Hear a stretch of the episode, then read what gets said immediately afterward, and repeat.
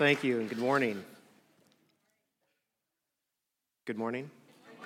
Oh, there we, that's better. It worked in the first service too.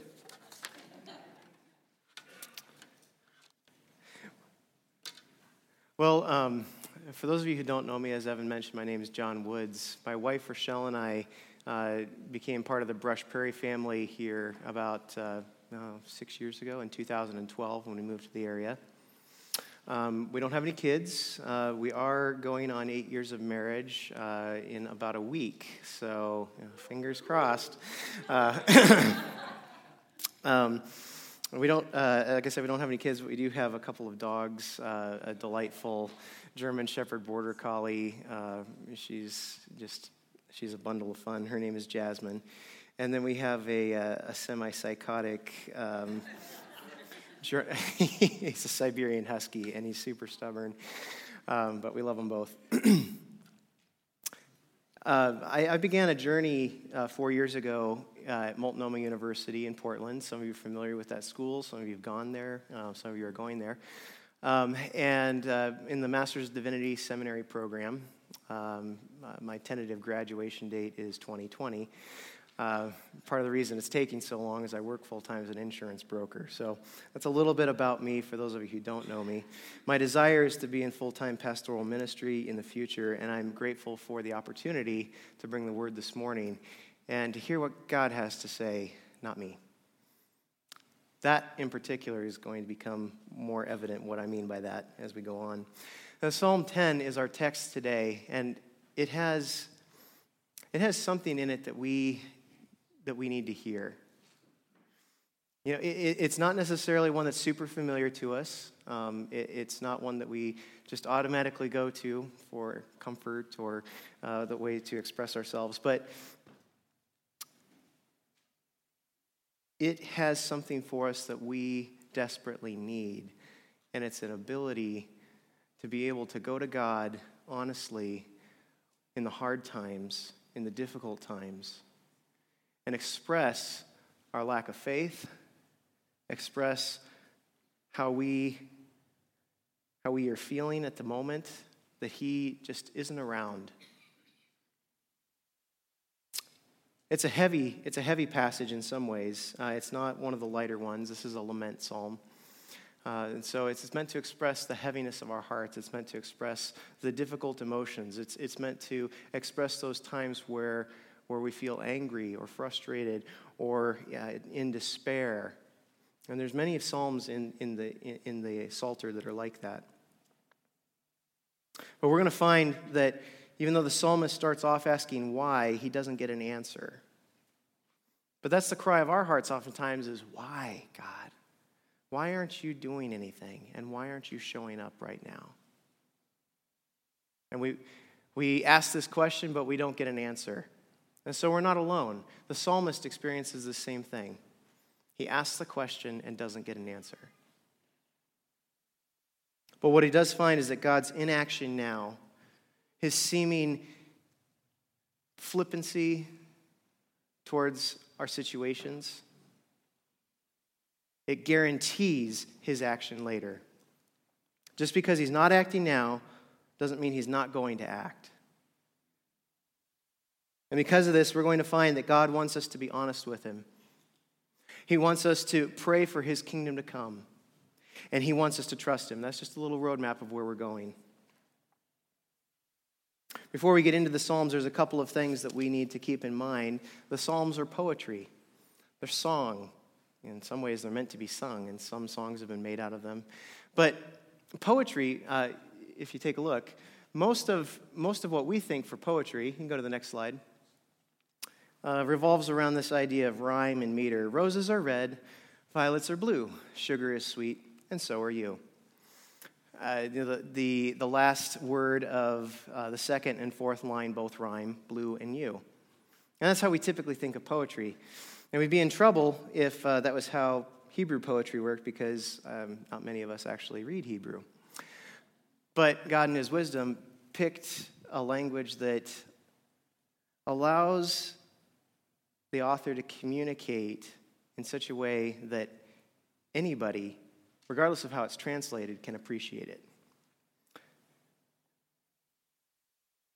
And so it, it, it, Hebrew poetry revolves around two things parallelism and imagery. And parallelism is just this idea of mirrored words, mirrored thoughts, and the way things are structured. And we'll give an example of that. And that is throughout the Psalms, and it's multiple places in this particular psalm. And sometimes the mirroring happens within the same verse. Sometimes it happens in between whole verses that parallel each other. There's a couple times where that happens in Psalm 10. But um, not only is there parallelism, but there's imagery. And images, you know, they say that uh, a picture's worth a thousand words. And that's because it speaks to us, it, it captures our imaginations. It touches us in a side that's not, you know, our cognitive side. It's not, not the side where we're all logical and, and trying to work out things. It's, it, it captures us even before our brain has a chance to catch up. And so you're going to see that word pictures abound in the Psalms. We'll give, a, we'll give a, an example of both, um, uh, both parallelism first and then imagery in a moment. So, parallelism, verse 1 of chapter 10. Why, O Lord, do you stand far away? Why do you hide yourself in times of trouble? You'll notice that uh, both the first and the second line, both of them begin with why, and then moves on to the subject, you, God. Stand far away and hide yourself. Those are similar ideas. So look for similar ideas as you're going through Scripture in the Psalms. And the second line adds a modifier in times of trouble. So what the psalmist is getting across is that God, you seem absent in times of trouble. You seem like you're not there. And I'm having a bit of a crisis of faith right now. And I want to know that I can trust you. Have any of us felt that way? I know I have. If we're honest, most of us have. Psalm 10 uh, is, uh, it, it, it is likely a psalm of David, and there's a couple reasons for that. In the Septuagint, which is the Greek translation of the Hebrew Bible, this is what Jesus would have been reading quite a bit. Uh, first century believers, they would have read out of this. Um, they actually merge in the Septuagint, it merges Psalm 9 and Psalm 10 into a single psalm. And um, there's a couple of uh, uh, Hebrew, um, uh, outstanding Hebrew manuscripts that also do the same thing. Uh, so these psalms are closely related if they're not part of the same one. I think they are part of the same one, and part of the reason is they, they form an acrostic when you merge them together. And you can't see that in English, but in the Hebrew, what that means is basically the first line of the first, uh, first, um, first word of the first line starts with, you think of the ABCs. So A, then B, then C. And that pattern goes through the psalm. And it's broken up in a couple key places to draw attention to the fact that anytime evil or wicked is, is mentioned, it breaks the pattern. Because anytime evil and wickedness come up, that's not how things are supposed to be. And it's only God who can make them right, and only the king who brings order back into this chaos. So I think, I think that Psalm 9 and Psalm 10 are part of the same psalm, and I think that David wrote it. I'm not, that's not going to be a hill that I die on, though. So, um, but as we get into the text, we we, see in, in verse 1 that uh, that this follows this lament idea. The lament has four movements. The first is the cry. This is in your notes. There's a cry to God about the situation. There's a cry to God about what the, the author is going through. And then it moves in verse 2 through 11 to, to detail out the, the complaint that he has. What is this time of trouble that he's talking about?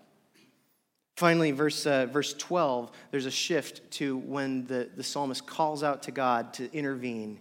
Do something about this. And it ends on a high note. Verses 16 through 18.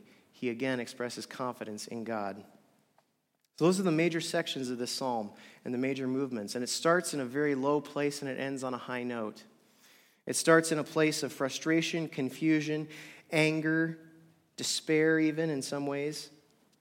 Because this isn't just David looking around and going, man, things are pretty rotten here. He's having a crisis of faith because as he looks, verse 2, the situation, in arrogance, the wicked hotly pursue the poor. They hotly pursue the poor. The wicked are, for lack of a better sense, bullying the poor. And, and we, we read this and we go, okay, well, yeah, that doesn't sound good. In fact, that sounds bad.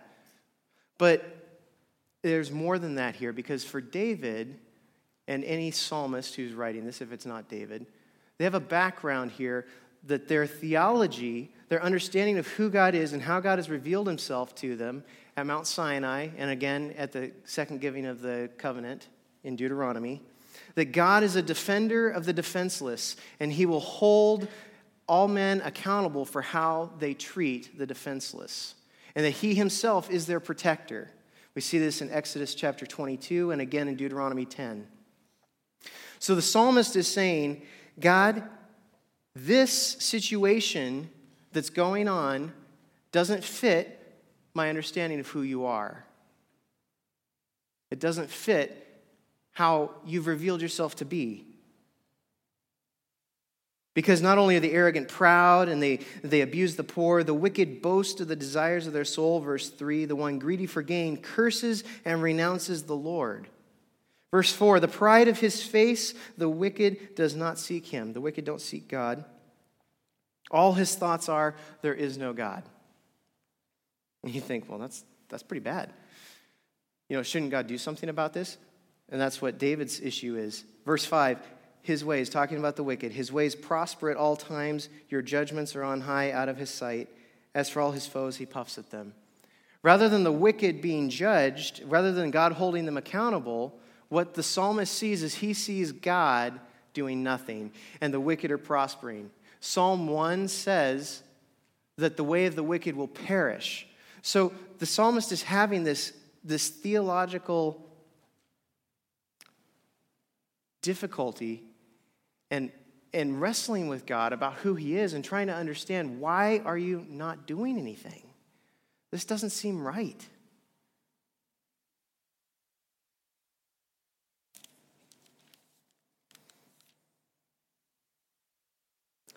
The wicked act as if God is dead.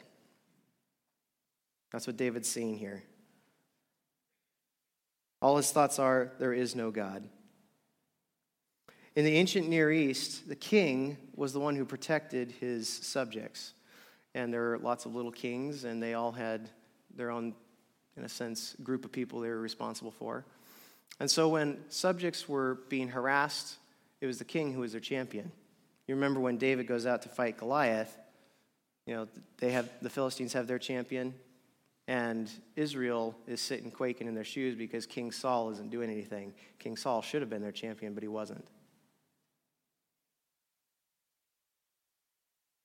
King is dead. Because this isn't just the king in Israel, this is, this is looking at God as the king of the whole earth and seeing that the wicked get away with this stuff.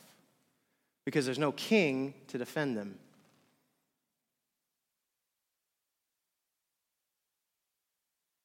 In their pride, the wicked believe that God is dead. He is not going to do anything about it. They presume verses 6 through 11, that they will not be held accountable. Take a look at verse 6. He says in his heart, I shall not be moved. Throughout all generations, I shall not meet adversity. A parallel verse in verse 11. He says in his heart, God has forgotten. He has hid it in his face. He will never see it. I'm not going to be held accountable. When you believe that God isn't going to hold you accountable, you can live like hell. Did I just say that in church? Yes, I did. But that's, that's, the, that's the belief and understanding. When you're not going to be held accountable, you can treat people however you want to treat them. And the wicked do. They treat people like objects for their own amusement or pleasure or benefit. You know, this, uh, um, this idea of objectifying humans and, and making humans less than what they really are, um, it's, it's so subtle, we do it all the time without even thinking about it. I'm sure some of you actually did it on your way here as you were driving. No, so you want an example? Okay. Um, that's stupid idiot. Oh my gosh, why is he going so slow? Doesn't he know I'm late for church? Yeah, we do it all the time without even thinking about it. It's just become second nature to us because this is how we as humans are wired.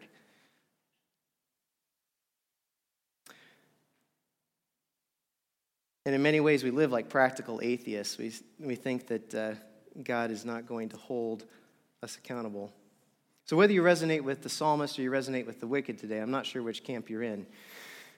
But God has something to say to each of us. They presume they will not be held accountable. The image that's given here in verses 8 through 10, take a look. He, talking about the wicked, sits in ambush in the villages. In hiding places, he murders the innocent. His eyes stealthily watch for the helpless. He lurks in ambush like a lion. In his thicket, he lurks that he may seize the poor. He seizes the poor when he draws them into his net. The helpless are crushed, sink down, and fall by his night, by his might. Tongue is tied.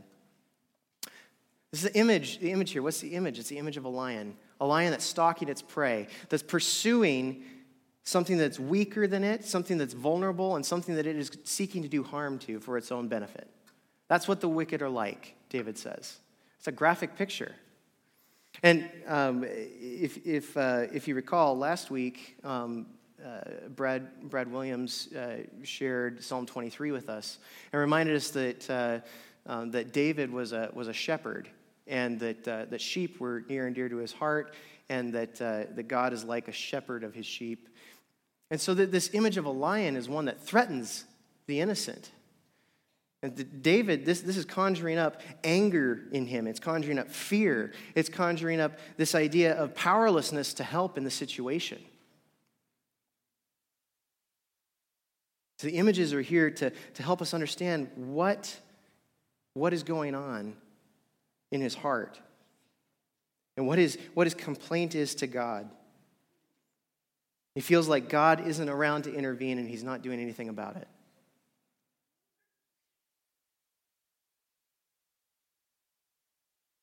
But something shifts here in verse 12. Take a look. Arise, O Lord. O God, lift up your hand. Forget not the afflicted.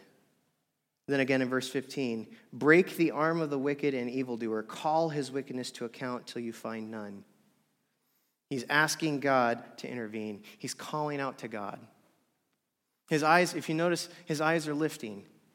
He started off looking around him at all the situations that are going on and saying something's wrong and something's messed up. And now he's shifted his gaze and it's starting, he's, he's starting to gain perspective. He's starting to look to God. And,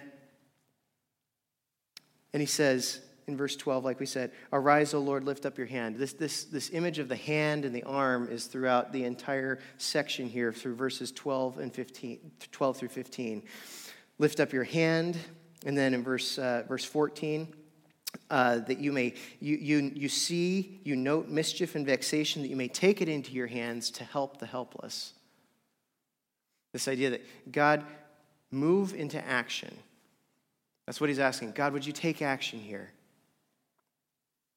The hand and the arm uh, both speak of power and strength. In a sense, he's saying, God, would you be strong in this situation where the weak and the powerless have no strength? Would you be their strength? Would you break the arm of the wicked? Would you be who you say that you are, who you've revealed yourself to be? He's praying in accordance with the scriptures that he already knows.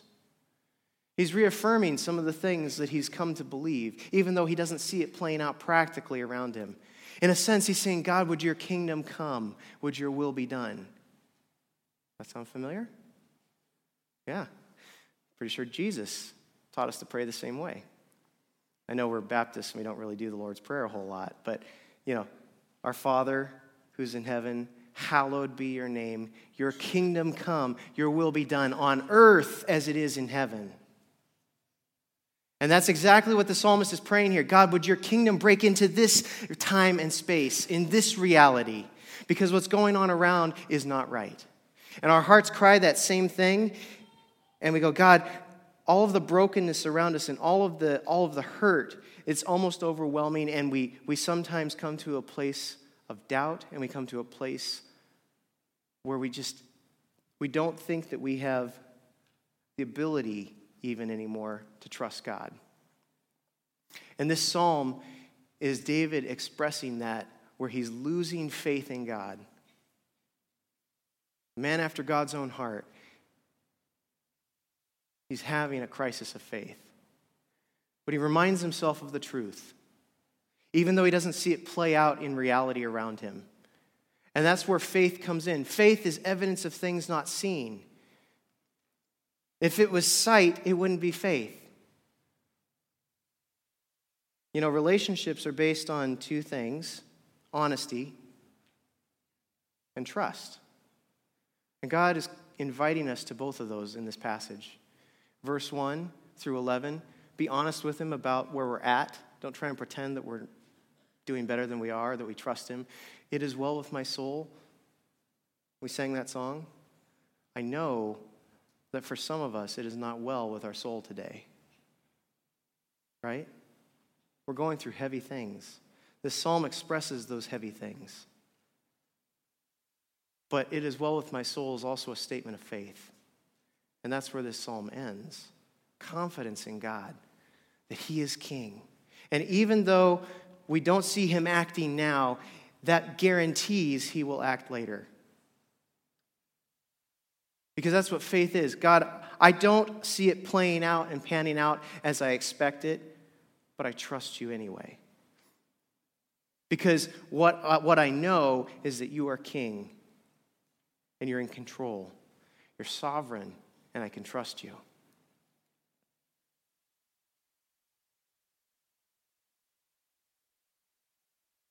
The psalm started on a very low note, and it's ending on a high note. Verse 16 The Lord is king forever and ever. The nations perish from his land. O Lord, hear the desire of the afflicted. You will strengthen their heart.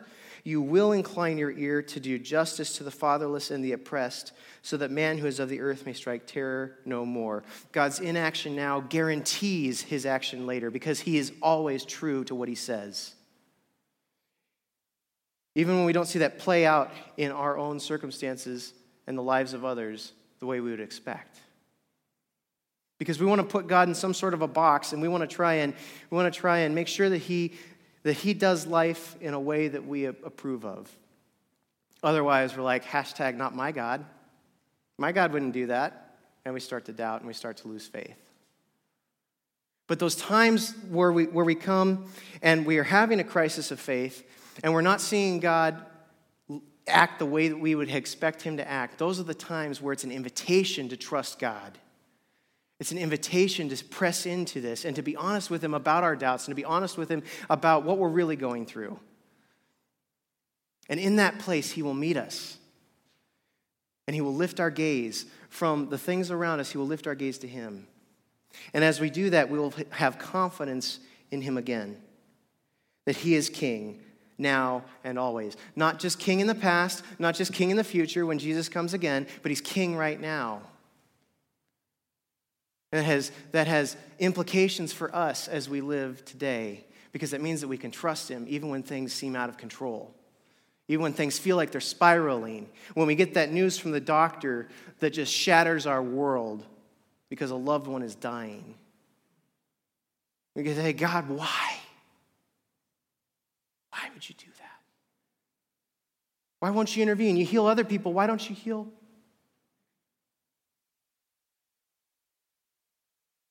But he doesn't answer the why. Does he? The text doesn't give us a why. The psalmist starts with a why. He wants to know why, God, you're not doing anything. But the text doesn't answer that. Instead, the text goes, I'm going to have confidence in God. I'm going to trust him because he's king. And that's all we get from the text is that he is king. We don't get any answers. We can try and hop around in the book and look for whys, but we don't get the answers because trust isn't about answers. Trust is about relationship. Trust is about who is our God, and our God is King. I'm not king. You're not king.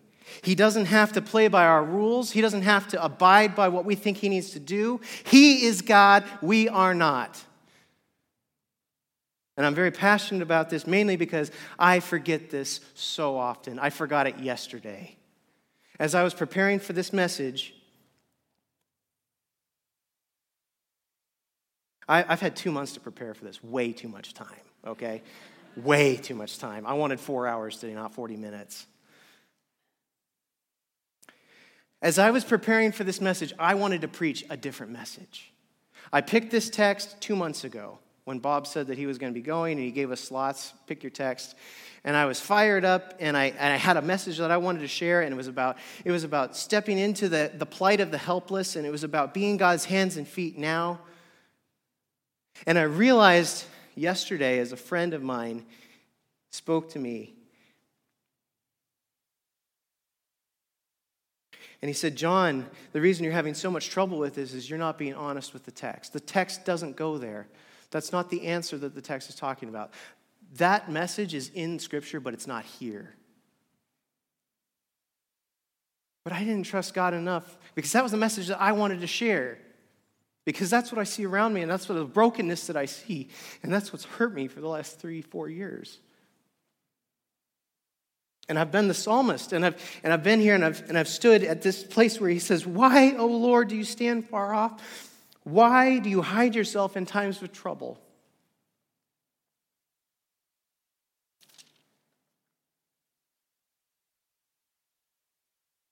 And seminary is a great place to get ruined, by the way, in case you didn't know that.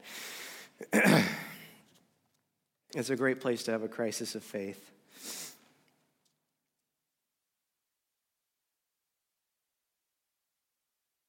But I wanted to preach a different message a message that was God's not doing anything, so we need to.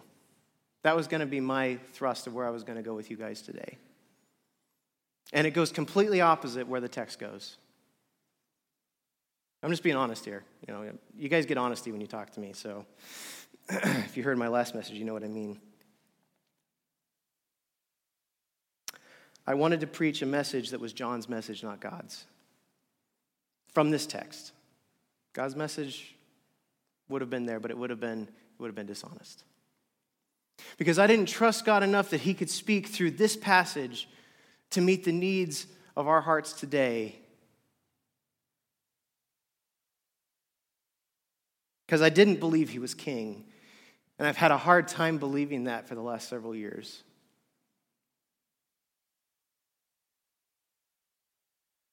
Because I feel like he either doesn't care or he's not in control. That's how I feel. But it's not what's true. And the psalmist reminds us that what we feel, we should express to God because we need to be honest about it. But we have to be reminded about what is true to give us hope. To remember that God is king and to pray for that kingdom to come. It's a real simple message today. It's not flowery, it's not, it's not polished. I was up till 2 in the morning last night changing things. That's never fun. But I hope that, that, this, that this text is one that you come back to. It may not have been a friend before, but I hope it's a friend after this one that allows you to express your heart to God when you're going through difficult times, when you don't understand, when you feel like God's not acting the way He ought to. Like He's not holding up His end of the bargain, or He's not who He says He is. It's okay to ask why, you just won't get an answer. And I'm okay with that. Because there's not a why that would actually satisfy my heart. And my heart is, God, I feel like you're not there right now. And so what he reminds us of is, I am here and I'm with you. I'm with you through this. I am king. Always have been, always will be, and nothing that happens on this earth will ever shake that. Yahweh is king over the whole earth. That message resounds through the Psalms loud over and over again. It starts in Psalm 2, it's echoed here, and it echoes on. Yahweh is king over the whole earth. We can put confidence in him. We can trust him. Not because we always see everything panning out the way we want it to or the way that we think it ought to, but because he's king and we're his people. That's a comforting thought. I'd like to close in a word of prayer. Would you join me? God, we thank you that you are king and we are not. We thank you, Lord, that you welcome our honesty. You welcome us bringing the raw things in our hearts to you and to say, God, I don't understand. I'm hurting. I'm confused. I feel like I can't trust you. Thank you that we can bring that to you, Lord, and that you want that. You want us to be honest with you. Lord, thank you that, that you will make everything right. Your kingdom is coming. And we ask, Lord, that it would come soon.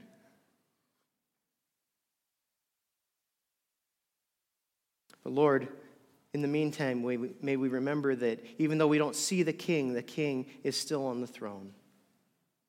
May we trust you with the things that come into our lives, whether that is the health problems, whether it's financial crisis, whether it's personal struggles.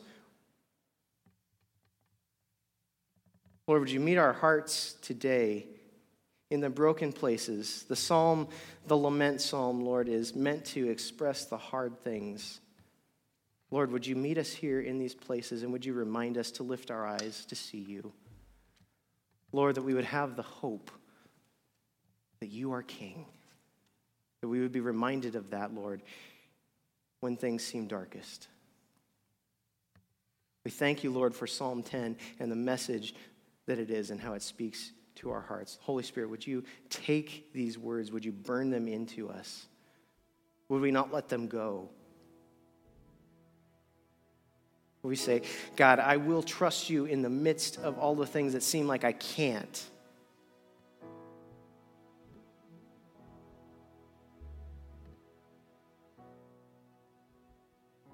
We thank you, Lord, in Jesus' name.